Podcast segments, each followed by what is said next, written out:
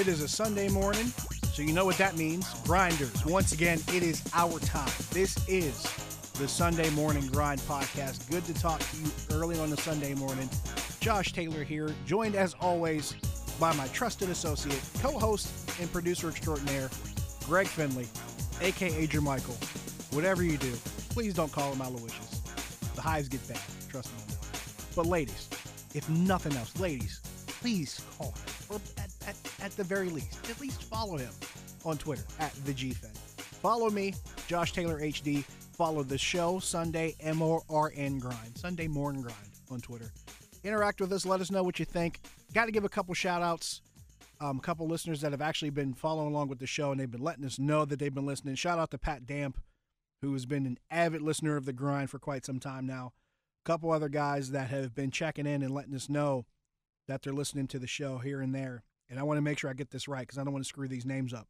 So I got to make sure I'm checking these properly here before we get moving. But just appreciate you guys. Uh, Steve Douglas, I believe it's Steve Douglas on Twitter. Steve D said, uh, by the way, listening to the podcast, love them. Keep up the great work. So shout out to Steve. Uh, shout out to Todd, who's been another loyal listener to the grind. Uh, last week's episode, early in the morning, was like, hey, up early listening to Sunday Morning Grind podcast. So we appreciate you guys following along with us here. This goes back a few years now, as long as we've been doing this show. So we have we have still have some dedicated listeners. We appreciate all you guys joining in with us on a Sunday morning. We got a lot to talk about. We're going to talk about some football here. We got NFL free agency to discuss. We got to do another MLB season preview, Greg. Which, which division are we doing this week? We got the National League West this week. So we're doing over under totals, and we're, we're going to pick some things apart here, which means we're going to have a lot of time talking about the Dodgers and the Padres. That's what this is going to turn into. It's going to turn into this the Dodgers and the Padres and everybody else. But we will discuss the division as a whole. Plus, we're bringing back a game we haven't played in a while. We're going to we're going to bring back a game called Pick a Side. Got a few different topics to talk about, and of course, we will play our favorite news headline game. Is this a thing? And by the way, do we have some interesting things to pick from? One of those things we actually can harken back from a couple episodes ago. We'll talk about it when we get to that point. But let's get started with NFL free agency. I got to start with a former Is This a Thing topic that you yourself, Greg, came up with. This is one that you picked out, and this is what you have called from the very beginning of it being a thing. You specifically mentioned that NFL free agency might be a bloodbath. A lot of guys might get let go, a lot of players getting released, being cap casualties, and it has been pretty much true to form so far. Yeah, they talked about how there was going to be a lot of different faces on different teams, especially at quarterback. And it's coming true now with the NFL salary cap taking a huge hit this year, and the teams are not going to just keep their players that they're thinking about resigning because they can't afford to do it. So everybody's going fresh now, and a bunch of these big name guys are becoming free agents, and yep. it's crazy. 182.5, 182.5 million. That is the cap for 2021 compared to 198.2 million in the 2020 season. So almost a 16 million dollar decrease in cap space. That's that's almost eight percent if you think about it, as far as what these teams are getting to spend. And when you're a team like the Steelers, who already are trying to do a lot to get under the cap, which they did, but now it makes you wonder with so many names available in free agency, how many are there that they can really try to corral and get get in, get under their cap number and make all of it work? Granted, at the time of this recording, we found out BJ Finney, former Steelers offensive lineman, he signed a one-year contract. There's already some rumblings out there because former Steelers tight end Jesse James, he got released by the Lions. A lot of questions for is Jesse James going to be welcome back in? There, there's a lot to really pick at here. But for me specifically, I look at a team like the Chiefs, whom on the same day, Mitchell Schwartz, Eric Fisher, they're two starting tackles, both of them released on the same day. The Steelers are not the only team trying to figure out what they're going to do. There's a lot of teams that need to get under the cap and try to figure things out. Then you have a team like Tampa Bay who says, "Oh, here's what we'll do. We'll just sign Tom Brady to another contract, and we'll save 19 million under the cap by doing it." So there are some teams that are in position to do some other things because they're able to do things like re-sign Tom Brady, and that allowed them to sign some other guys that they really needed to contracts, like Lavonte David. He's like, "Look, I didn't want to leave after sign after winning the Super Bowl. I wanted to stay here." So he signs another deal. So there are some teams that are benefiting from it, but there's teams like the Steelers where you're trying to figure out trying to figure out how they get in where they fit it. We just saw New England is bringing back Cam, and uh, I was listening on my way in today on ESPN Radio. I believe it was Keyshawn Johnson was saying we probably we knew this was coming because New England wasn't in on Stafford. Right. And they could have been. Like Belichick offered a third round pick. He was like, if he really wanted Stafford, he would have given up a first. But he didn't want to do that because he wasn't that high on Stafford, which means that he was probably going to bring Cam back. Which kind of stinks because we had an Is This a Thing earlier about Jimmy G coming back to New England and how he was going to be the apprentice to Belichick as the emperor, but it's not going to happen. It was going to happen. Jimmy G was going to be the new Sith apprentice to to Lord Belichick. But I, I will say this much: we actually remember around this time last year, we were trying to figure out what the Patriots are going to do at quarterback, and I'm like, I wouldn't be surprised if they brought in Cam Newton on like a cheap incentive latent deal, just because they'll wait till after no one takes him and they'll, they'll save money on it. That's what they did. Yep. But they managed to keep him again, and he could make up to 14 million. But at the same time, there's a lot of ways that New England can go without having to really pay a lot of money out on this contract. They keep finding new ways to pull this off. Yeah, they do. And they like never have a star wide receiver to complement him or Tom Brady, except when they had Randy Moss lighting Randy up Moss. the entire league. But other than that, Josh Gordon got suspended a bunch of times when he was a Patriot, so he didn't really help out. Antonio Brown lasted one week and then they had to cut him. Wes Welker was always their guy, and so was Edelman, but are they really top notch receivers like some of these other guys, like Julio Jones and them? I don't think they are. You you bring up a good point though, because you brought up a guy like Antonio Brown and Josh Gordon. When they did bring receivers that had quote unquote big names, they were significantly devalued by then Mm-hmm. because there had been some issues off the field. So their their value, you know, off the sticker price had been significantly lower. So it's not like it's the same thing. Even when they brought in Randy Moss, he was another guy whose value was significantly, you know, affected for whatever reason. And we're looking at this going, wait a minute, how did he end up in New England? Because, you know, because he was able to come over in, in the deal that they made. And it's like, wait, how is this possible? So now when you see them bring in a guy like Cam, and I have to remind people, they had eight or nine players opt out last season. So New England was really not at full strength. Everybody's like, oh, Cam sucked last year.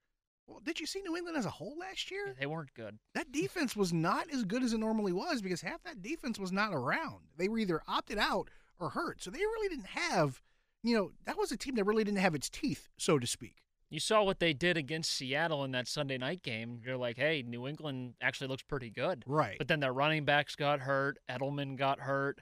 Cam, Cam got, hurt, hurt. and then Cam got COVID. yep. It was, it was a whole bunch of stuff that piled up at the same time, and you're like, okay, this isn't their year. However, you bring Cam back, maybe you draft some help because let's not kid ourselves. This is one of those years, and this is probably not saying a lot because they do this just about every year.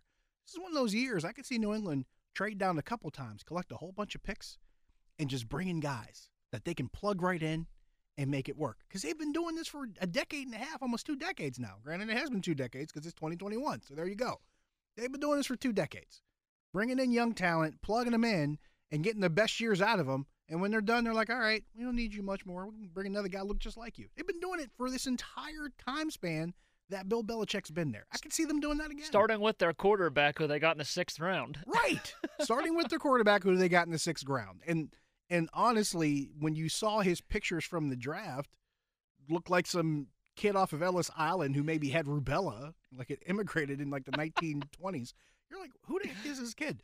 And then, of course, he became Tom Brady, and Tom Brady became the GOAT. And then again, he didn't become Tom Brady. He was Tom Brady. Unless we're talking about last week's episode with Terry Bradshaw, then maybe he was Tom Brady before he was Tom Brady. Maybe he was the ghost of Tom Brady. Maybe he was the ghost of Tom Brady, or maybe he was the astral form like Doctor Strange. I don't know. We'll, we'll touch on that later on.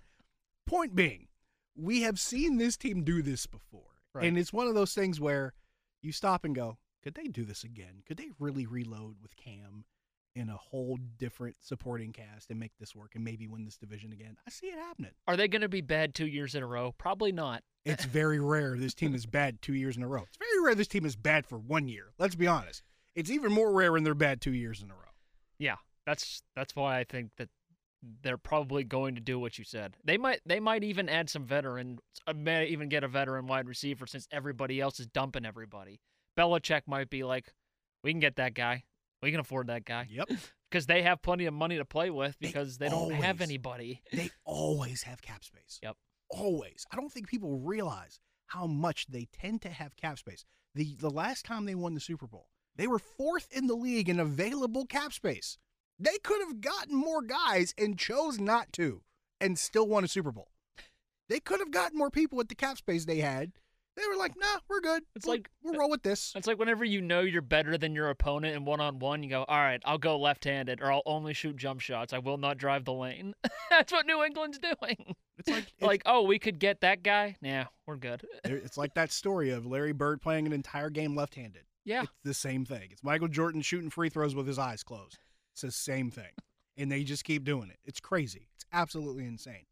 But when you when you kind of I don't want to make it like a global thing, but when you look at what this league has looked like for the past several years, you got a bunch of teams now that have to really I don't want to say slam on the brakes, but they got to really take it out of first gear and slow things down because now they have to try to reload because Kansas City, second Super Bowl in a row, they've got to reload and they've got to reload their almost, I won't say the entire offensive line, but they need help up front because we saw Patrick Mahomes get chased around, Sure literally chased around. We use that term a lot when we talk about quarterbacks having problems with the, the, the protection breaking down. He literally got chased around the entire Super Bowl. He was running for his life, like legit running for his life. Linebackers would come after him and he would run backwards just so he didn't get tackled. Yes. To, and then throw the ball away and somehow complete it. Yes, he he was doing things that human beings should not be able to do with a football in their hands, just to not get tackled in the backfield. It's like me in the backyard against my brother. He'd blitz and I would run backwards to get away from Yeah, him. it, it was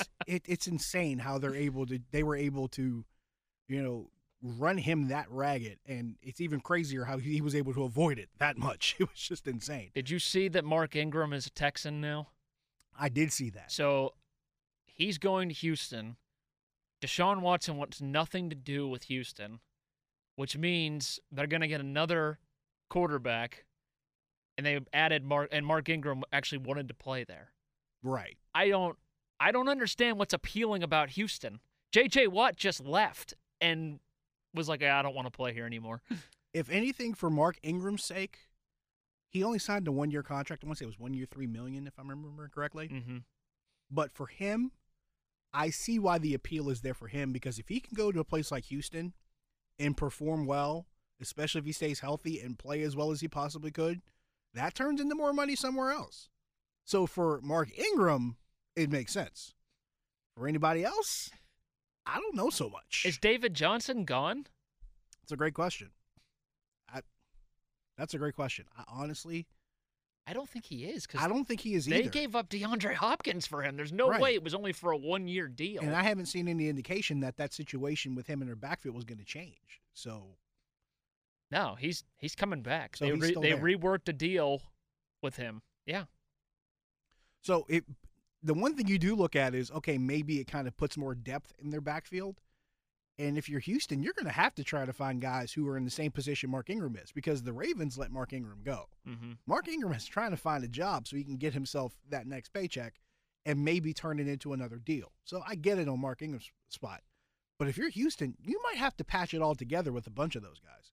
Because I don't know anybody who's going to want to stay long term when the guys who were there long term want to leave. Right. So that might be the way that this actually works for Houston. You might have to bring in a bunch of guys on one year contracts that aren't making a lot of money just to put together a half decent team that might be able to compete, which is is that good business? I don't know. But how do you put that kind of team together and expect Deshaun Watson to stay? I don't I still don't think that will change his mind. And it's also not good business when you are the GM and you are just ignoring Deshaun Watson wanting out. It's Right. like, yeah, Deshaun Watson's our quarterback. No, he's not. he already said he's not. He would rather retire than take another snap for your team. Have we learned nothing from He's not Carson coming Palmer? back. Have we learned nothing from that? He was in Cincinnati and he said, I'm not playing. He didn't show up to camp. He's I'm not coming. I'm not playing. Trade me or you're gonna find out the hard way. I feel like that could be that this could be that kind of situation. And if you're the Texans, look at it from this perspective. You just unloaded a year ago. You unloaded your best receiver, who's one of the best receivers in the league. Deshaun, I mean, um, um, DeAndre Hopkins is top five, no question. Yep.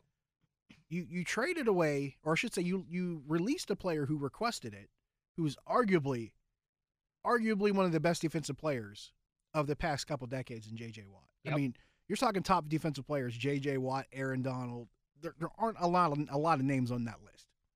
So you have that guy who's decided to leave. He goes to Arizona. And then your quarterback who doesn't want to stay there is still there. You have a chance, especially now that you know what the quarterback market could become. Because we've already seen a quarterback traded. We saw two quarterbacks swapped for each other, with Matthew Stafford going to LA and then Jared Goff going to Detroit. So you saw what the quarterback market could be. And here's the thing I'd like to think a guy like Deshaun Watson, could fetch more than a Matthew Stafford. So now you know what the quarterback market could look like. This is a grand opportunity to just blow the whole thing up and start all over again. New GM, new head coach, new way of doing things, new way of conducting business, new personnel. Just start all over again and just give yourself another opportunity to just clean the slate. And they just refuse to do it. And I don't understand why. Because if you think you're going to keep an angry quarterback or even at least a, a disenchanted quarterback and think he's going to just want to perform for you when the two other guys that were the better guys on their sides of the ball are both gone, what are you thinking? Right. Or are you even thinking? If you're blowing it up, you blow the whole thing up. Right. And and you're gonna get a better return if you make a trade and get rid of Watson than you just say, All right, you don't want to play anymore, retire. You're not getting anything out of that. So you Nothing. better you better make a trade and blow the whole thing up because the whole thing's already blown up in your face. Not I mean, to, what a terrible situation going on there. It's like Deshaun Watson's like James Harden right now. It's like, all right, if you want me to come back, I'm gonna get fat. I'm gonna not even try, and it's just gonna look terrible. not to mention we just saw someone else in their state, that same state. We just saw another quarterback get paid, and that was an ugly situation in Dallas. But Dak Prescott stared Dallas down and did not blink, and he got what he wanted. He did. God forbid if Houston tries to stare down Deshaun Watson and they don't give him what what they want. That could be really really bad for them. And you're already in a bad situation as far as how you, how you're perceived. It's just going to make it look worse. I agree. Yeah, I think, I think the whole uh, city of Houston's in deep trouble right now. I mean, my goodness, what an absolute train wreck with Harden leaving Houston, Watt leaving Houston. You already lost Hopkins last year. The Astros aren't the same team that they were before. They lost a good no. bit of people too, and you know the whole cheating scandal. And now you're going to lose your franchise quarterback. Wow. I, I have a good friend of mine from college, one of my frat brothers. His name is John. He's a huge Rockets fan, and he has not been thrilled with Houston sports recently. He's a big Rockets fan. He's also a big James Harden fan, and he's still kind of upset about how that went down. He's like one of the staunchest James Harden like defenders ever. But he's like, yeah, it's not like I got a lot with Houston sports to make me happy right now. I'm like, dude, I get it. Well, you got the basketball team. The University of Houston's pretty good. yeah, that's about it. But I'm not I'm not betting on them anytime soon. Nope. Because they keep burning us, and I'm like, no, no, no more money on Houston. No thanks. Love the talent, but the the, the spread says otherwise. Let's shift over. Let's get into talking about baseball here. We talked we we're talking about our preseason MLB previews. We've been breaking it down division by division, and for the sake of not getting too far into detail, we went with something a little bit different. We've been looking at the win loss over under under predictions for each team. And that's how Greg and I have been kind of assessing each team. Will they go over? Will they go under? Greg's got the numbers. We'll break down each team. We will try not to get too far into the Dodgers and Padres because let's not kid ourselves. This division pretty much will come down to the Dodgers and Padres. Don't worry, I saved them for last. Okay, good. Good move. Uh, Excellent move. I would like to formally make a change and take the Pirates over 58 and a half if you will accept that. You're changing your Pirates over. I am if you will accept that, I would like to make a change. Request accepted. Okay. I I I thought it over. We've had conversations and they can still be bad and win 60 games. you have to be really, really bad to win less than 60 games because you, you you see that you're like 58 and a half. So to win 58 games, you have to be 58 and 104. Yes. Like that is all time bad. That's like Orioles. I'm not trying to win baseball games anymore. Bad. That's really really bad. I I, I can't see them being that bad. I see them being a replacement level team at best, but I don't see them being that terrible. It's Mm. just it's hard for me to just compute that in my head. Okay. Well, I appreciate you accepting my offer Oh, because now we are all square on every pick so far. are you serious? Yep.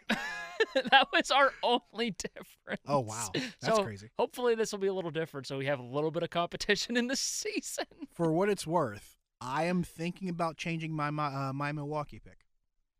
The Jackie Bradley Jr. signing Mm. plus a little bit. I- I've I've con, kind of gone back and looked a little bit more at their pitching because we hammered their pitching hard. Yeah, we broke Because I don't believe in Adrian Houser in that rotation to be I- good. I kind of looked back through it again, and I think we are.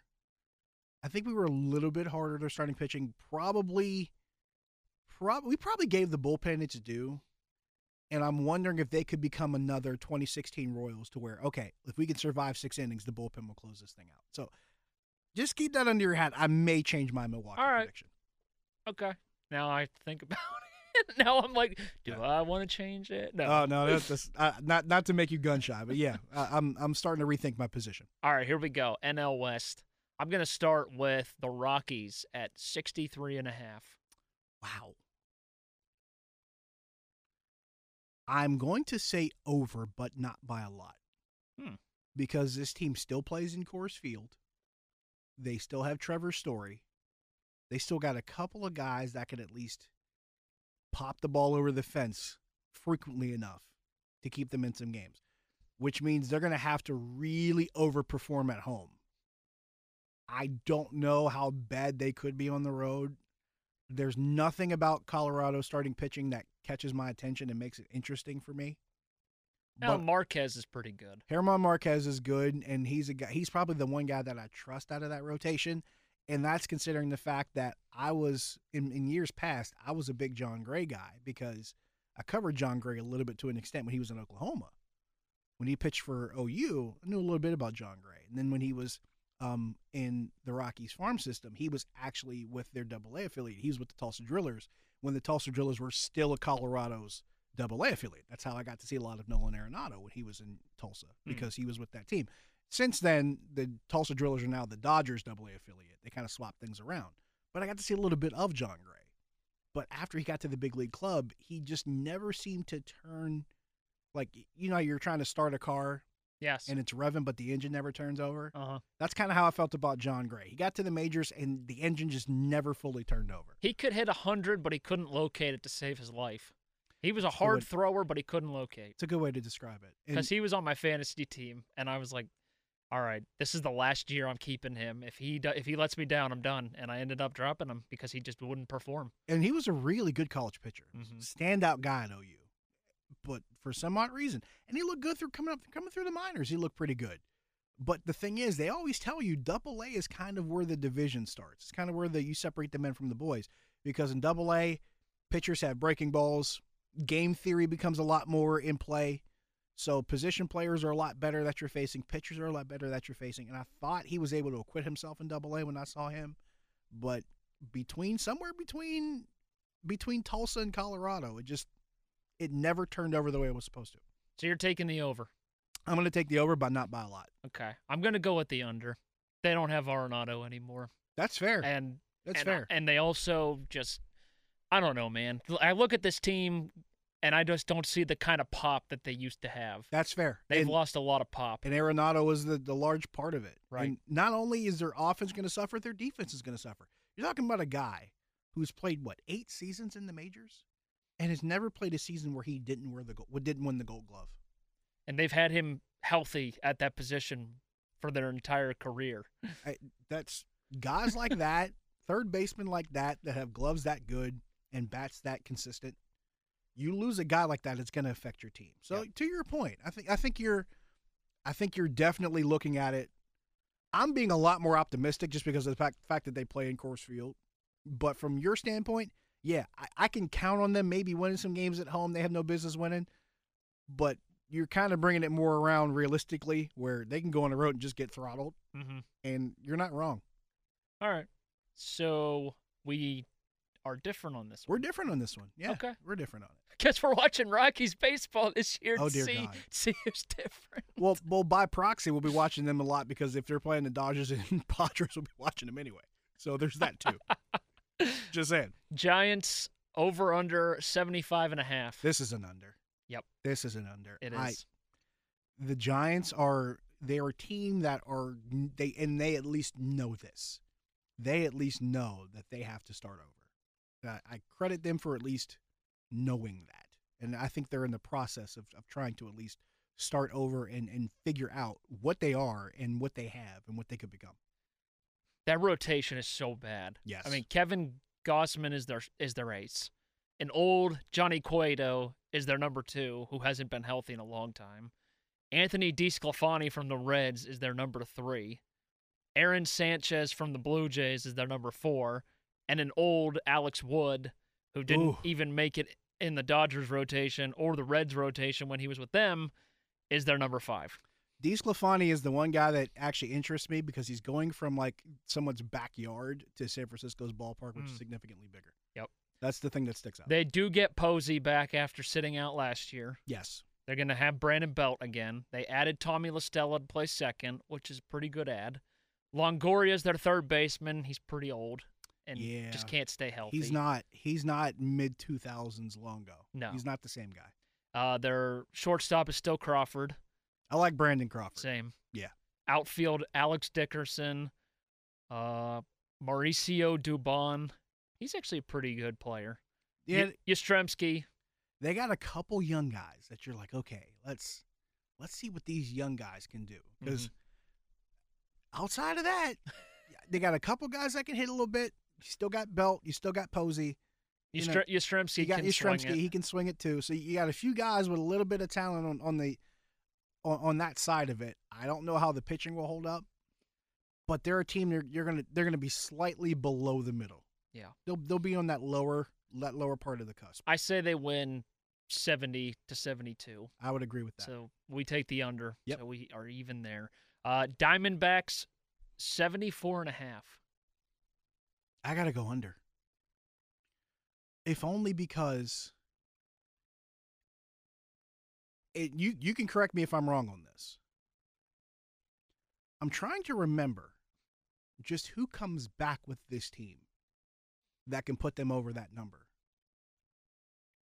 And I don't hear enough names to do it. Uh, David Peralta, Ketel Marte, and that's pretty much it. That's it. It- there, there's there is not, and there needs to be a collection of guys, Madison Bumgarner's their number three. and it's not It's not a good Madison Bumgarner. This is not 2015 Madison Bumgarner. Or Was it 20? No, 2014 Madison Bumgarner. No. 2014 Madison Bumgarner was a freaking cyborg. Like, He started one game, then he'd close the next one in the World Series. and no one could hit him. No one. He reminded me. Madison Bumgarner in 2014 reminded me of Randy Johnson in 2001 when he just could not be stopped. That's he were and him and Curt Schilling, you know, pitched the Diamondbacks all the way to beating the Yankees in the World Series. That's what he reminded me of. That's how good he was. And they don't have that Madison Bumgarner. No, he's that's that guy's seven years removed. Mm. It's just not the same. and a dude. bunch of injuries too. a lot of injuries, and and that's part of why he's not the same guy. Let's not kid ourselves. There are a couple of guys I do like though, because I do like Nick Ahmed. Nick Ahmed's a very talented player, but he's also getting to that point where you're maybe going to get maybe one or two more good seasons of Nick Ahmed because he's at that age where there's going to be fewer good years now than there will be bad years Mm. because he's going to turn that corner. At least traditionally, historically speaking, that's what you're able to at least anticipate. Outside of that, I think you're right. There isn't enough here. Christian Walker's a guy that interests me a little bit at first base, but he's another guy. He's 29. Like, how much more can you expect out of Christian Walker in these next few years if you're a 29 year old first baseman? This is, He's been behind Goldschmidt that long. yeah, Wow. yeah. It's This is what happens when you're organizationally blocked. this is what happens because you're stuck behind one of the best first basemen in the game. Eh, but there aren't enough names there that make me look at it and say, okay, this team can turn a corner. So I, I got to stick with I got to stick with the younger, So- uh, the under. I should So say. of these three teams, and I'll take the under as well. Of these three teams of the bottom of the West, who comes in third place? San Francisco You take the Giants. Giants finish in third just because they have enough names to win them games that they probably would lose if they were Colorado or Arizona. They'll have just enough pitching. They'll have just enough veteran guys. They they will be the quintessential team that has a lot of veteran talent, but they're not going anywhere because they don't have enough kids and they don't have enough pitching. So the Dodgers and Padres could both win 95 plus, Yes, and the next best team could be 25 games back in third place. Yep. Is what we're looking at. that's what we're looking at. This division is garbage I- between after the Padres and the Dodgers. I will reiterate my original position. The NL West is the Dodgers and the Padres, and then everyone else. oh my. That's it. If another team in this division contends, I will be massively surprised because I don't see how it's possible. No, I don't either. Unless the Diamondbacks have a bunch of hidden talent that we just did not see coming, and there's some hidden vigorish mixed in there that we didn't anticipate. Other than that, I don't see it. I don't either. Okay, now we move on to our top two teams. Let's get to the fun part. This The- might take all day. The Padres over 94 and a half. I am taking the over. Oh, I'm over. I'm told I'm totally taking the over with this team. And we've we talked enough about what they did in the offseason. Everybody they brought in. Just just to remind people what this team did. They traded for Blake Snell. First of all, Mm-hmm. they traded for Blake Snell. Then they traded for Yu Darvish. Yes, they did. And that was after they had already brought in Mike Clevinger, whom they're probably not going to see a lot of because he's coming off of injury. So we probably won't see him until 2022 And they don't even need him And they year. don't even need him. because you still have Chris Paddack, you still have, um, Lamet, you still have Lamet, whom I really really like. same. And they traded for Musgrove. Oh yeah, they traded for Joe Musgrove too, who's a San Diego guy, and we figured out that when he actually gets a half decent offense, is a pretty good pitcher. But if if Joe Musgrove is on the back end of your rotation, and he's a guy who can probably pitch pretty well when he's got de- when he's got decent offense, a league average offense would have won Joe Musgrove twelve to fifteen games last year. But where was he playing? Hmm, He was playing in Pittsburgh. correct. That's kind of the problem. but you're going to give him a better than league average offense. We're talking top five, maybe in the league offense. And he's on the back end of your rotation, pitching against some of your worst guys. Joe Musgrove will look a lot better this year than he did last year in Pittsburgh. And oh, yeah, by the way, he's pitching at a much more pitcher friendly ballpark for hopefully more than half of those starts. Right. So that's that's the difference. And we're and that's just the rotation. But they've had so much of a change over there, and they lost Joey Lucchesi, and it won't matter. Right. Yeah. It doesn't doesn't even matter. It doesn't then you look register. then you look at their bullpen. They just added Kela. Keone Kela, They have Stammen, who's good. Drew Stammen, uh, Craig Stammen, excuse me, is pretty good. Drew Pomeranz and Emilio Pagan, who's on my fantasy team, who I really like. And oh yeah, they have Mark Melancon now as their closer. Drew Pomeranz coming in, and that bullpen being the lefty out of that bullpen. That is one of those moves. We can talk about Darvish. We can talk about bringing in Snell and Musgrove and all those other things. We can talk about Melancon. Drew Pomeranz, Drew, Drew Pomeranz being the guy coming out of that bullpen, maybe one of those like short inning lefties. That's scary. Yep. That's really, really not fair. That could be Pomeranz in the seventh, Pagan in the eighth, Melancon in the ninth, and Kela in the sixth. If you even need that many bullpen arms, because your starters are so good, they might get you seven innings. Your starters could go you six. In Blake Snell's case, you're hoping your starter will go at least six. Am I right? Too soon. Just saying. It, it but it, it stands to reason. We've been talking about this. What does this team lack? Is there anything they don't it have? was pitching, and they added a ton of it. Right. They already they already uh, addressed what they were lacking. Now they just need to hit the ball, and they have plenty of those guys. And not only did they address the pitching problem, they also have one of the best farm systems in MLB. They didn't give up any of their top prospects to Mm. reload their pitching. Yeah, they got Mackenzie Gore coming up pretty soon. So if somebody gets hurt, they're going to bring up their number one prospect in baseball to fill in. The number one prospect in baseball right now has nowhere to fill because their pitching's that good. They don't need him. Yeah. The number one prospect in baseball is blocked. And if somebody What? gets if somebody gets hurt, that's whenever he's going to be up. Yeah, that's when you're going to see him. That's how stacked they are. My goodness. And it still may not be enough, Yep. which is terrifying. Yeah. Which is really exciting for a baseball fan like us, Yes. especially for somebody that works a night shift that can now watch West Coast baseball Like you, yes. all the time. I, I thoroughly anticipate, whether it's on my phone or on my iPad, having some late nights where I'm up with my son and probably watching some West Coast baseball. and we will be texting each other about how angry we are that our minus one and a half is about to not hit because our bullpen is blowing. Yep, the run line bets are probably going to come in plenteous. You're you're not wrong. You are so not wrong. But you and I, do we agree on the 94 on the over? I'm on the over too. Yeah? This team this team's loaded. That takes us to the Dodgers 102 and a half. Look, I think I think you could have put it at 110 and a half and I would have taken the over. I mean, this team already didn't need to add and then they went ahead and added Trevor Bauer. Okay. Game, game over. You're you're talking about a team that could challenge for the MLB record for wins in the season. That's how good this Dodger this Dodgers team could be. Mm. They could challenge for that record for wins in a season. That that should scare you. That should scare everybody that's not San Diego. And I, I'll throw this out there. We're not just talking about the two best teams in the division. We're talking about the two best teams in the National League in the same division. Yeah. This is like NL Central whenever it was the Cubs, the Cardinals, and the Brewers all competing for the number one seed because they were all that good. This is like in between 2013 and 2015. That's what it was. You had Yes. two or three NL Central teams that were in the hunt. And the Pirates were involved too at that time. yeah.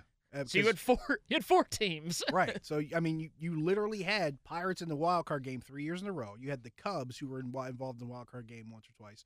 You had the the Reds who were involved in the wild card game once, and you had you had the, that Cubs team in 2015 that was good. They got to the wild card game, but then they won the World Series the year after. Right. That's how talented those teams in that division was. Now you don't have three or four in this case. You just got two that are going to torture a lot of people. A lot. you of think people. you think the Rockies, the uh Diamondbacks and the Giants all just like dread these 36 games on their schedule? They're like, Yes. oh, they're coming to town this weekend. Really? Yes. I mean, how can you want to face that, especially at Coors Field? especially if you're Colorado. I was about to say, especially if you're Colorado. Do you really want to face that those two lineups at that ballpark? Those guys will they will smash the ball all over the freaking Rocky take Mountains. take the over every time. Seriously, when the when the Padres and the Dodgers go to Colorado, take the over. Thank us later. Hell, send us a kickback. It just I'm and take telling and you. take the over just on the opponent. Don't take the over on the whole game. just sit, like if the if it's over five and a half for the Dodgers, you you take, take the over. yeah, absolutely. I can't even argue with that. Yeah. So for the NL West, we are we're we're on the same plane except for one team. We we differ. on the Rockies. We differ on the Rockies, but we're the same with everybody else. So, Dodgers, Padres, Giants, D-backs, Rockies. Is that the order we're thinking? That's what I'm thinking. You would okay. Yeah. Rockies finish in the basement, Rockies Rockies finish in the basement.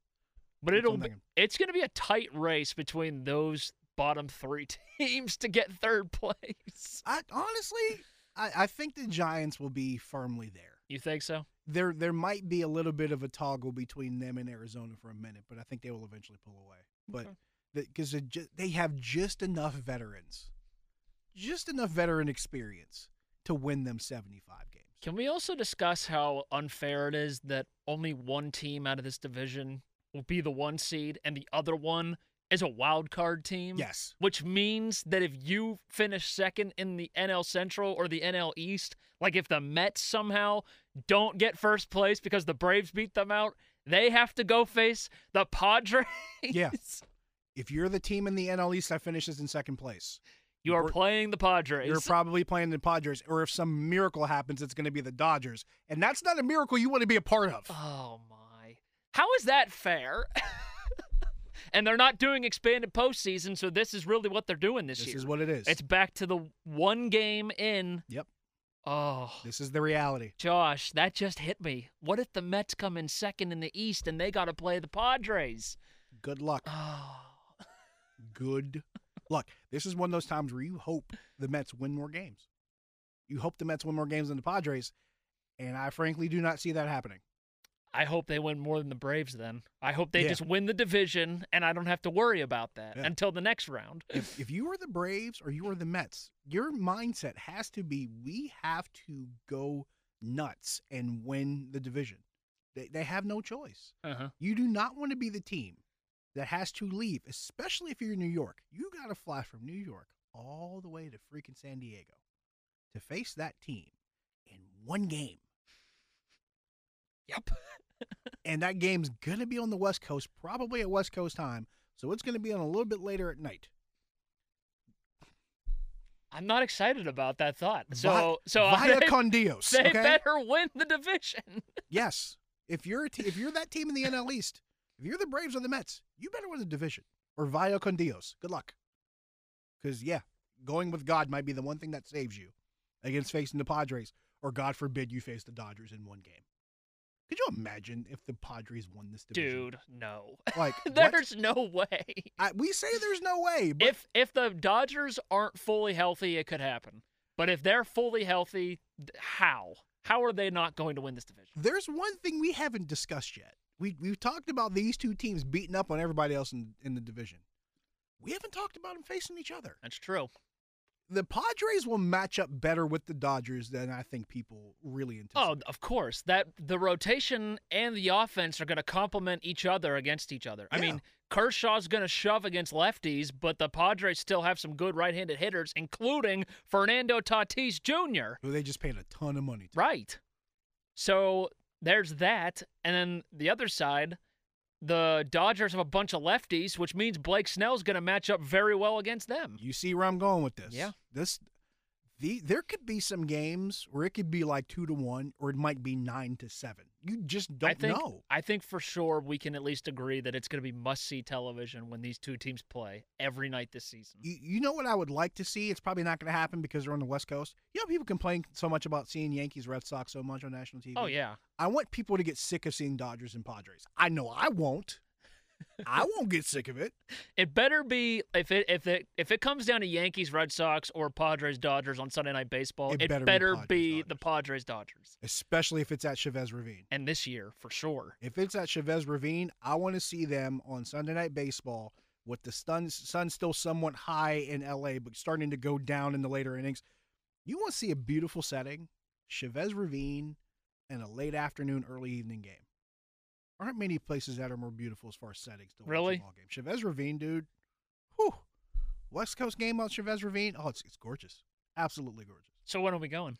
I- um, if it's up to my wife, probably not this season, and maybe not next season. She'll be like, uh, "You're taking him with you." I mean, me, you, and a baby. no, I was just kidding. No, but then again, knowing my wife, she goes, she goes, "Okay, I'm coming too," because my wife is actually a pretty big baseball fan. Nice. She's she brought this up, and we this was we were maybe a few years in dating, and she's like, "I want to go to every ballpark in MLB," and I'm like, "Okay," kind of one of those you mark it off on the list, like. Might want to keep this one around, but yeah, she's she's all for it. She wants to do like every MLB ballpark. How I'm many like, of you "Okay." guys knocked off? Not many between the two of us. I mean, she's now granted she's got one on me that I don't have. She's been to the old Yankee Stadium. Mm. She's from New York. She grew up in the Bronx. She's Right. a Yankees fan. So she's been to the old Yankee Stadium. I have not been to the old, nor have I been to the new. So Have you been to Three Rivers for a baseball game? I, I played in a game at Three Rivers when I was in high school. then I think you have her beat there. Then. Yeah, well, I, I'd like to think Yankee Stadium's probably a bigger get than Three Rivers. That's all I'm saying. No disrespect to the teams of the '70s. I'm just saying Yankee Stadium probably more of a better place to look at. But Has yeah, she been to the old Shea Stadium? Um, she's been to Old Shea. I've been past Old Shea. I've never been. I didn't get to see a game inside Shea, but I've been to Shea. But yeah, to Shea. No, it's a terrible joke. I want to. Um, I want to go to Citi Field one time. I have been to Citi Field and it's gorgeous. You got to go when they played the Nationals, We- right? I did, and Stroman was going nuts in that game. I think Mm. he had seven Ks in five innings. Stroman was out of his mind that night. Mhm. That was a really fun game. And they had a lead, and I think they blew that lead and came back and won it either bottom of the ninth. Pete Alonso Alonso. had a big one. Yeah, and it, it was we were we were we were high up in some of the seats, but we came down to like the lower levels just so we can see like closer to the field. And we it was one of those things like we were kind of standing like underneath the grandstand. We were there watching it, and we watched them walk it off. And it, it was cool, man. It was cool to see Mets fans that engaged in a game that late in the season and have them win a walk off. That was that was fun. Hope it's like that this year. I, if it's not, I'll be very disappointed. I'll be really disappointed. You and me both, because I am all in on this year's Mets, and everybody knows it that's listening.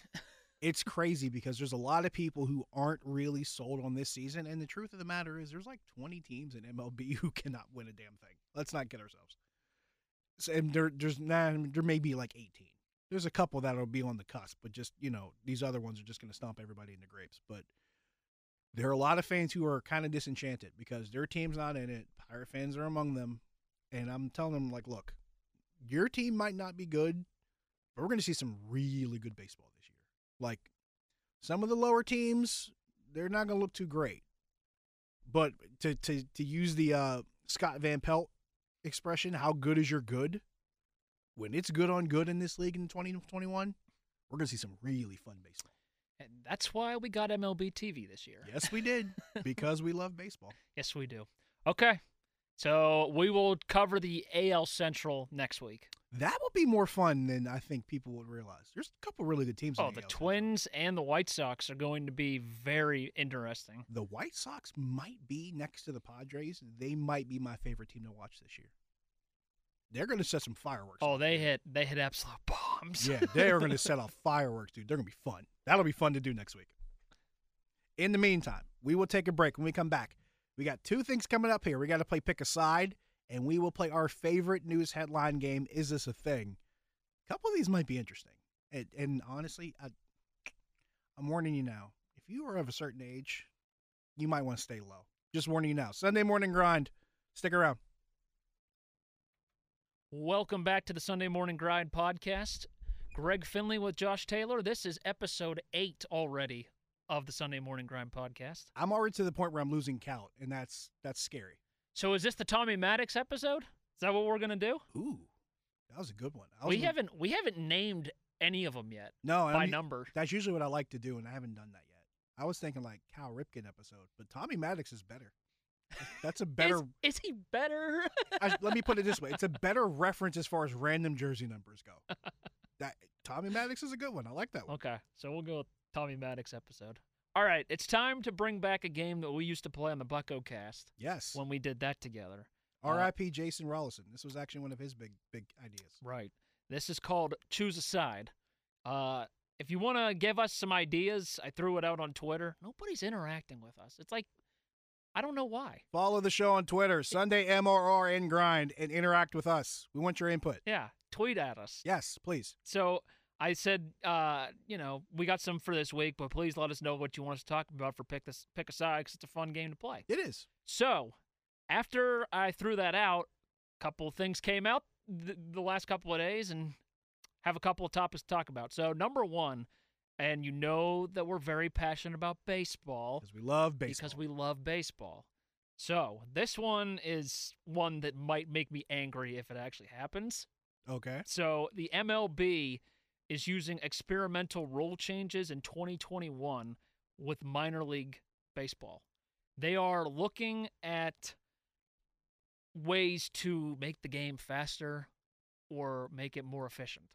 So, in AAA, they're going to make the bases larger, which I don't know why that means anything.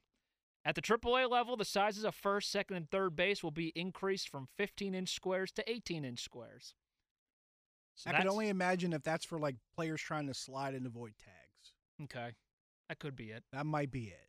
And maybe it gives the first baseman a little more space to put his foot on it so they don't collide. Possibly. Maybe. Possibly. So there's that. This one this is the one that I'm not happy about. They are looking to ban the shift. In in Double A, they want to get they want to they're, they're not going to allow defensive positioning. The experimental rule at the Double A level is a limit on defensive shifts. The rule says that the defensive team must have a minimum of four players on the infield, each of whom have must have both feet completely in front of the outer boundary of the infield dirt. According to MLB, this restriction on defensive positioning is intended to increase the batting average on balls in play. So they're going to ban the shift. Next one, the step off rule. They're going to limit pickoffs, and this is in high A. Okay. And in low A, they want to try robot umps. So, the MLB is looking at all of these now, and they're going to experiment it and then possibly implement it. My question to you, Josh, pick a side. Do you want them to ban the shift, go to robot umps, or let baseball be baseball? The thing is, I, I feel like I need to pick a side for half of them. Okay. Or should I say pick a side for two and then pick another side for the other. I'll two. let you do that. I am for widening the bases if it's a safety issue. If You, Yes. if you and I think it's the same thing as far as safety issue, especially around first base, especially when it comes to like players sliding into bases when they're trying to steal between second and third. If it's that for safety purposes, I'm okay with it. I might need to hear a little bit more exposition as to why they're doing that one. But for now, if it's for safety purposes, I'm cool with that one. I am actually okay. There was another one. I'm trying to separate these in my head. It's the there's pick pick off It's rule. the pickoff rule. Thank Okay. you. That's another one that I'm for. Because I think there were times at critical parts in games where pitchers were able to step off. And if they don't like what they see, and it's different when we're talking about with certain runners on first base trying to steal. That's one thing. But if you got bases loaded, game is tied, it's the bottom of the ninth. How many times do you need to step off? How many names how many times do you need to come off the rubber because you don't like what the base running situation looks like? Or you got runners on second and third. right. How many times do you need to step off because you don't know you don't like what the base running situation looks like? Oh, there was that one time they picked off the runner at second to end the game, but that was one time. and it's one time. It's very, very rare. And most of the time, if that happens, it's not because the pitcher's pickoff move was that good. It's because the runner was that unaware. he fell asleep. Because the runners, they're, they just were not doing what they were supposed to do. That's what that comes down to. Right. And, and for the most part, it's hard. It's really hard to get picked off second. If you got two eyes and two ears, it's hard to get picked off second. So for that rule, I'll say, okay, I am for the pickoff rule and I'm for the widening of the bases just because I don't think those hurt anything. On the flip side, the thought of robot umpires, I have I have a hard time with them a even wanting to do this above the minor leagues. I I just don't see it happening because and this has become I don't know if this is a recent thing or what. Umpires as a whole are just a proud group of people. I can't see them being too happy with being replaced. Oh no. And they have a union and I just don't see it happening. It's not even that I'm against it. I just don't see it being realistic. I just don't see it that way. So that's 3 of them And then the shift. the shift, banning the shift. Now, bear in mind, you're, you're, you're hearing from a person who did not play a lot. Granted, I was on the team in high school. By on the team, I mean I wore a uniform and I sat where the team sat. I didn't get my first taste of varsity baseball until my senior year, and even then, it was largely limited. So, I will say that to say this: of the few things that I could do well as a very limited varsity baseball player for one year. One of the things I was really good at was hitting the other way. You threw a belt high you belt, you threw a belt high outer half. I was going to put it in right field gap if I was hitting right-handed. It it was a it was a wrap that way. Okay. So going opposite field was one of the things I was the most proud of being able to do. Not only could I do it right-handed, but when I taught myself how to hit left-handed and became a switch hitter, I became pretty good at doing it left-handed too. And it was really fun doing it when I played softball when I got older. And you had people oh lefty, and they all just move over. I'm like, your funeral. Left center field gap, left field line. I was just dropping them in there. Or I'd even go 5.5 hole like Tony Gwynn. And I got a couple folks that can back this up and verify it. It's not like I'm making stuff up. Shout out to Dan Hirschchick. He'd tell you the whole story. That's awesome. But I'd go 5.5 hole like Tony Gwynn. You put it on that outer half at the knees, I'm shooting at 5.5 hole every time. If you're going to give me that spot, I'm going to go there. and I'm gonna do what it takes to get on base. But I'm a guy that liked doing that. There aren't a lot of players who take pride in hitting the ball the other way anymore. Because the way the game has changed now, there is such an emphasis on slugging percentage, there's such an emphasis on hitting the ball in the air, getting it out to the outfield, trying to put it over the wall. There's just such, such a change in it now. So I understand it from that perspective. But if you're not a player that has 30 to 40 home run power, and you're not trying to actually better yourself as a player who can hit the ball to the opposite field, that can work the gaps, That's on you. I got to question what you're doing and why you're not why you're not doing it the other way. Like what is keeping you from being a hitter that could become more talented or more skilled at hitting the ball the other way? There's a reason why certain hitters became the hitters that they were. Tony Gwynn was absolutely masterful at hitting the ball the other way. There were so many hitters that were good at it over the years. That's how their profiles became better as hitters.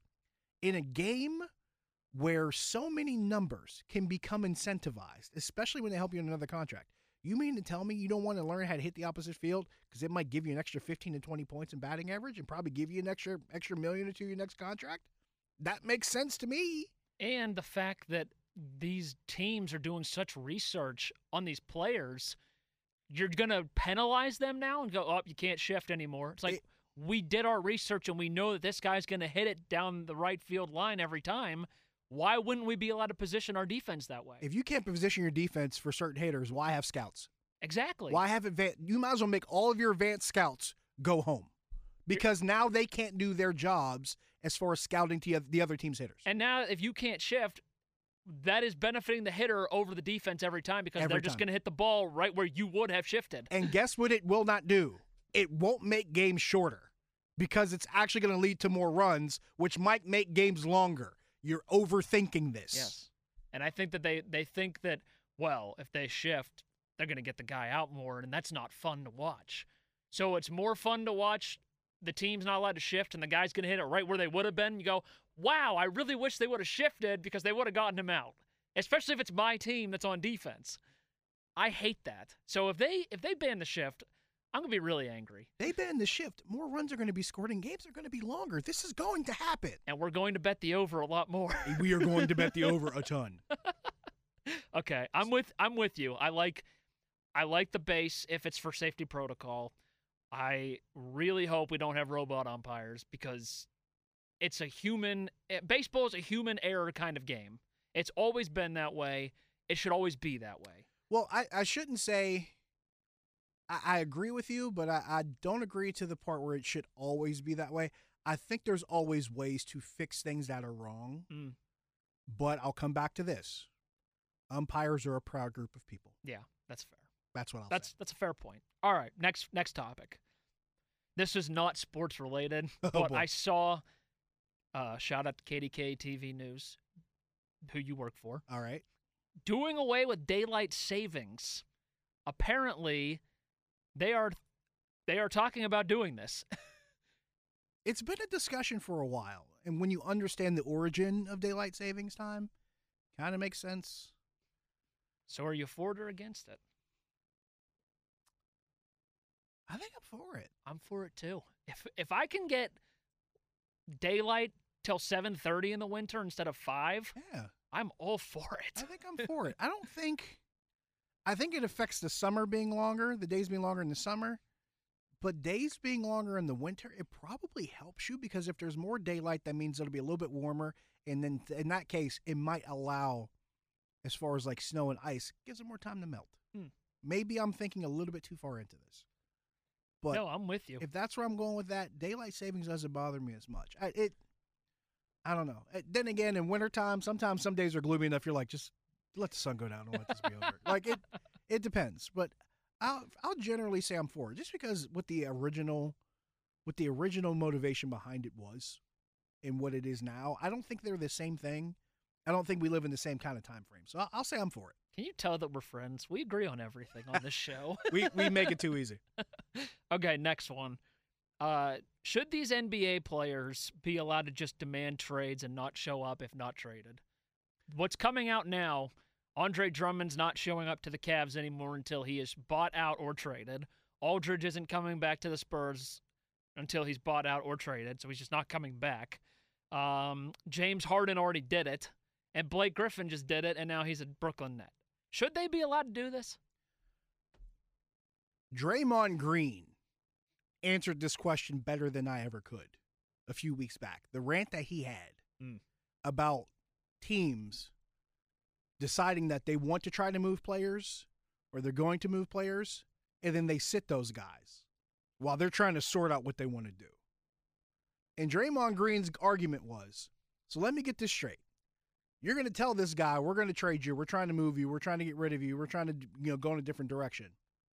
And now I got to come in and be around the team and possibly not play and try to maintain myself as a professional when you're doing this to me as a player. But if I want out and I decide that I'm not going to show up, I'm the bad guy. The teams can't have it both ways. And people are going to say, oh, well, you know, there's a team, they're paying the player. It's the player's job to show up. Okay, that's fine. But here's the thing what happens if you have a lineup where your best guys decide, you know what? We're not showing up. Or worse off, worse off, it's 2021. Sports betting is now legal. What if players decide, you know what? Screw these guys. I'm going to start shaving points. You want to bring that back? No, You want to make that a thing again? absolutely not. Do teams really want those problems? Do you want Vegas being able to have influence over guys who may not be happy? Now, I'm not saying that this is something that's going to happen tomorrow, but you're opening this door. Because if you're going to make it to where teams can try to do whatever they want, if they're going to move guys, but guys that want out have to continue to remain professional and show up and do everything else, you really going to put it past somebody that's motivated enough and pissed off enough that they might not try to find another way to hurt you? I would not. Don't open that door. I, I'm.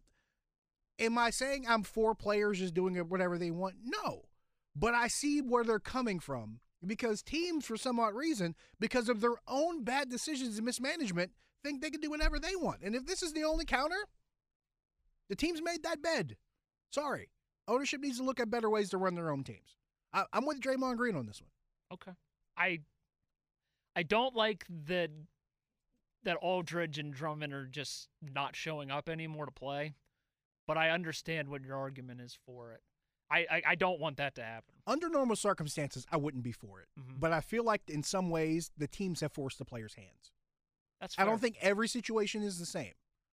But using the context that Draymond Green used a couple weeks back, he's not wrong. that's fair. All right, that was that was pretty good. We had three good topics there. Yeah, I like that one. All right, we'll bring that back again once we once we see more things to talk about. All right, The it's daylight time. savings part was fun. I hope it happens. All right, time to play our favorite news headline game. You hear the music. You know what time it is. It's time to get crazy. It's time to play our favorite news headline game. Is this a thing? Where Greg and I, we look over a few things that happened during the course of the week. Whether it be a headline, whether it be something in news, whether it be something that's discussed or something someone said, and we say, wait a minute, is this really worth paying our attention to? Is this a thing or is this is this really fake news? We gotta break this down. We got four topics today that we're really to get into. And it, these these are these are fun. I think all of these are fun. Well, three of them are fun. Two of them are fun. One of them is okay, and the other one is oh wait a minute. One of the fun topics, and I, I want to get into this because I think this is so great. We talked about this. Was this a week ago or two weeks ago? We talked about the subject of Jose Canseco being the player hater of the year. Couple couple episodes ago. We was talking about Mark McGwire like hitting with a cork bat, like completely unprompted out of nowhere. But one of Jose Canseco's biggest biggest topics to be a player hater on is Alex Rodriguez. He, he's he's just he just hates Alex Rodriguez for some reason.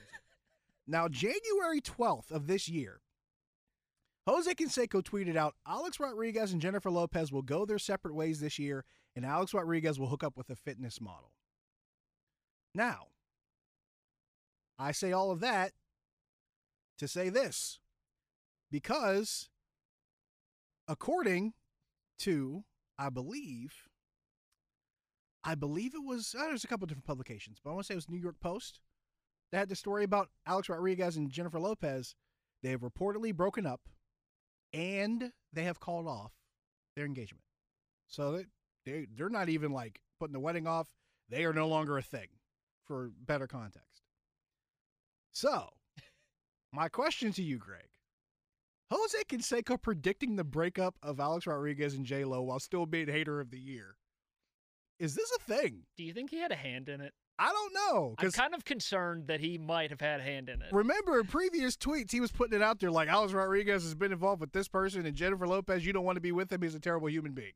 So you may not be wrong, but is this a thing? Dude, as soon as I saw the article, I texted you and said, "How long until Jose Canseco says something about this?" And then you sent it, sent me the tweet, and you're like, "And there it is." There it is. Wasting and and he quote tweeted his original prediction with Alex Rodriguez is the most predictable person on this planet. he called this. It's a thing. It's 100% a thing. I think I think the funniest part about Jose Canseco's Twitter is like I just imagine he wakes up from sleeping and just goes, "All right, whose life do I want to ruin today? Mark Mark McGwire? All right, let's do it." And just throws out a tweet and then does it to A-Rod too. Jose Canseco is the Silky Johnson of baseball players. He is the player hater of the year just about every year now. And everybody hated him when he was a baseball player. If you got beef with Jose Canseco, like reconcile it because he's probably gonna call you out on something that you're doing because he's player hater of the year, man. Silky Johnson of baseball players. That's all I'm saying. what if we could get him on the podcast? Would you imagine? That would just be like a good 20 to 30 minutes of just insanity. I'd be like, "All right, dude. Like, really? Why do you hate A-Rod?" Like- We'd have to try to do it Oprah style, though. Like, I want to get an Oprah style interview with Jose Canseco. I want to talk about Mark McGwire. I want to talk about A Rod. I want to talk about everything. Like, I want to talk about like the steroid, just the whole st- the whole steroid era, and just have him spill all of it, Oprah interview style. if any of you are friends with Jose Canseco, hit him up. Hit hit him up and then hit us up because we want to make this happen. All right, let's let's move on to this one because we can talk about this one all day. Um, let's move on to this next one though, and this is from. I want to make sure I'm I'm citing this properly. Um, actually, this is a tweet from Yahoo Sports. Yahoo Sports tweeted out recently. I want to say it was in the last couple days. Michigan State announces basketball team will now be called MSU Spartans, presented by Rocket Mortgage, and then they put in parenthesis, "No, we're not kidding." But yeah, they and Michigan State announced an endorsement deal with Rocket Mortgage. And this is one of this is part of the announcement. Under the new five-year deal, Detroit-based Rocket Mortgage will be the presenting sponsor of the famed men's basketball team, which will now be known throughout the Breslin Center as MSU Spartans, presented by Rocket Mortgage. My question to you, Greg: Big-time college sports finally completing the process of becoming entire corporate sellouts. Is this a thing? It's starting to become one with this one.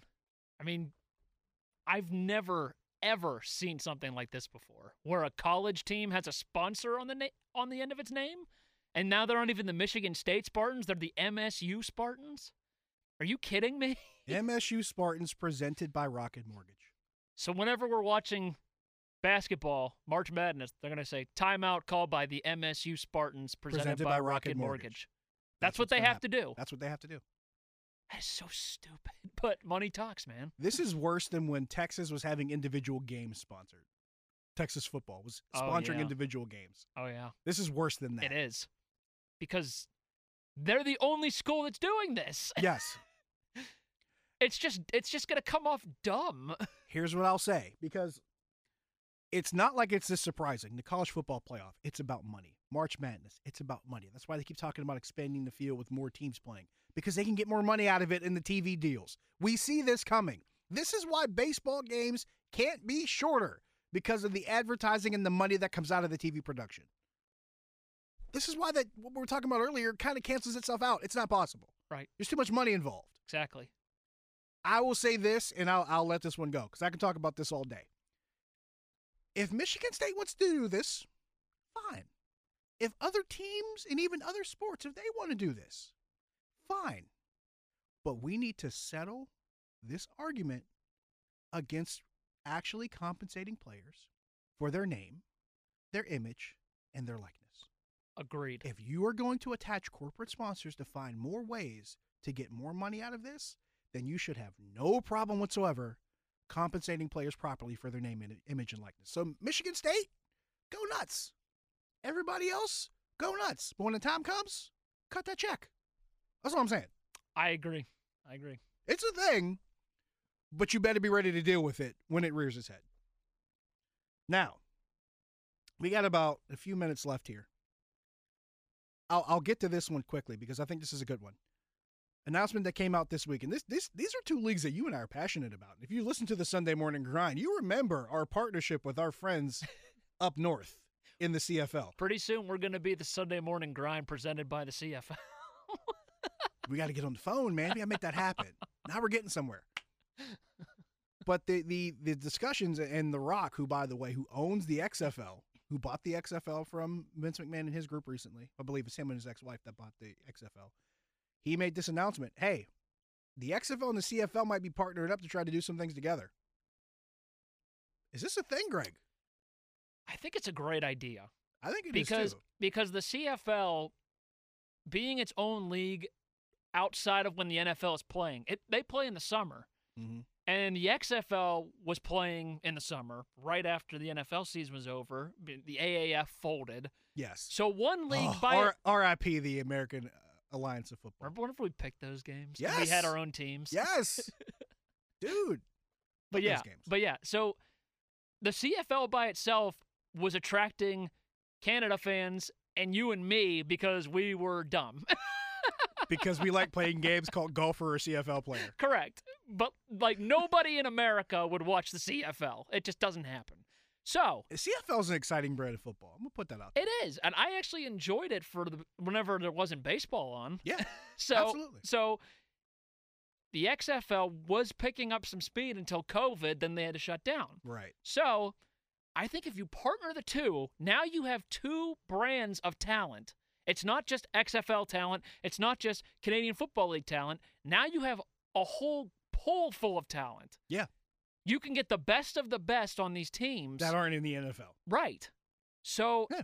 I think it, it's going to put a better product on the field, which is what these alternate leagues have been trying to do for years. And I think it's a thing because the guy behind the XFL right now played in the CFL. So he understands the dynamic of the CFL and how he can make that work and possibly try to improve upon it. Agreed. And and being the guy who's in charge of the NFL or at least has the ownership stake in the in the XFL to make oh find a way who can find a way to make this work. So I think it's a thing. I do too. Now, I, I teased this one because I wanted to warn people. If you're of a certain age, you might want to protect your neck because I might come at you for this one because I think this is crap. But Rod Woodson, former Steelers cornerback, Hall of Famer, and I have tremendous respect for Rod Woodson. I'll put that out there. Tremendous respect for him as a player. But we got to talk about this because this is something that I am very, very upset about. And not because of, not just because of what was said by one person, but was, was said repeatedly by a bunch of people. Bottom line, Rod Woodson, and this came from um, 93.7 The Fan, by the way. Rod Woodson talked about, and I should say the story from our friends at 93.7 The Fan. Rod Woodson had a conversation about specifically, and this is with our friends Chris Mueller, Andrew Fillipponi on the PM team. He talked about Juju Smith Schuster and his his social media videos dancing on the opposing team's logos during the 2020 season and how he didn't like it. And his his response was, "What do you get out of doing that?" I'm reading the quote. You're doing it for your social media people, your followers. That riles up your opponents. If I see somebody dancing on the logo in the middle of the field on my home turf, after a while, you're like, hey, man, come on. Now, he went further and said he was questioning basically the leadership where it would go from here. He said, quote, I think Ben Roethlisberger should come up to him. I think Cam Heyward should come up to him. I think TJ Watt should come up to him. All the leaders. I think Pouncey should have came up to him when he was playing. All those guys should have said, hey, Juju, I want you to have fun and we want you to be you, but you can't do that. Now, my question Rod Woodson questioning the Steelers' leadership and hating Juju Smith Schuster's dancing, and there was also a question of whether or not Chase Claypool had diva like tendencies. But old Steelers once again questioning Steelers' leadership in certain players. Is this a thing? It's what he's doing. It is a thing. And it's I don't know. It's not it's not good. It's not a good look. Here's why I think it's not a good look. Not because I don't agree with what Juju Smith Schuster was doing. Not because I think wanting to expand your brand's a terrible thing. Or dancing on the other team's logo is a terrible thing. This is not why I, am against this thought. What I'm against specifically is this coming from a Steeler, whom, by the way, I mentioned Hall of Fame career. Respect him as a player. But I got to go back and remind people like Rod Woodson, people that are Rod Woodson's age, people that grew up in a certain era. Basically, if you're like Generation X, the low, the earlier half and, and older, I got to call you on this. Why? I got to remind people about January 1995. Now, Greg, how old were you in January 1995? Uh, I was born September 25th, 1994, so a couple months old. So you were an infant. yes, I was. I was in high school. Or take that back. I was in the eighth grade. I remember very well around that time, January 95, there was a song out called 60 Minute Men. You know who made the song, Greg? You know who was involved in the song? Was it Rod Woodson? There were, play, there were players specifically on that Steelers team that were involved in this song called 60 Minute Men. Well, guess what? Guess who heard about it? The Steelers' opponents in the AFC Championship game, the San Diego Chargers. Mm. You know what the Chargers did? They beat them. They came into Three River Stadium and beat them because the Chargers were pissed about hearing about this song. And they came in and beat them. For the record, the team that beat you when you cre- while you were creating a Super Bowl song, when you hadn't gotten the Super Bowl yet, was coached. Was I think it was coached by Bobby Ross, and the quarterback was Stan freaking Humphries. You do not get to tell people what to do when you were guilty of worse. Your own team was guilty of worse. I want to know who's questioning the Steelers' leadership in 1995, particularly in January. How did that go off? Nobody did. Glass houses. That's all I'm saying. I- I'm sick of this whole thing with people who are too old to grasp the concept of social media being a monetary thing or grasp the concept of players realizing that it's only business with teams until teams don't need you anymore and you need to make money another way somehow. Get in touch with everything else. The problem is not the system, the problem is you because you won't adapt. They're trying to find a way to adapt. Now, if they didn't find a way to do that and they were out of the league in a year or so, we'd be talking about how they're broken. Oh, they blew all their money. They're trying to secure their own future. Am I saying that what they're doing is the proper thing to do? No. But it comes back to Rod Woodson. It comes back to the 95 Steelers. Glass houses. Oh, this wouldn't have happened under Bill Cowher. You're right. It already happened under Bill Cowher 25 years ago. Glass houses. That's it. Okay. You might as well close it out before I keep going. Well, next week we're gonna bust some brackets, Josh.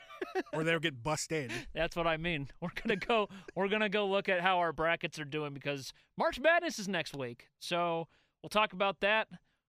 Talk about if things are things. Maybe we'll play another round of pick a side. We'll see what we can do. Please tune in again. Follow us on Twitter at Sunday Morning Grind. For Josh Taylor, I'm Greg Finley. We'll talk to you next week.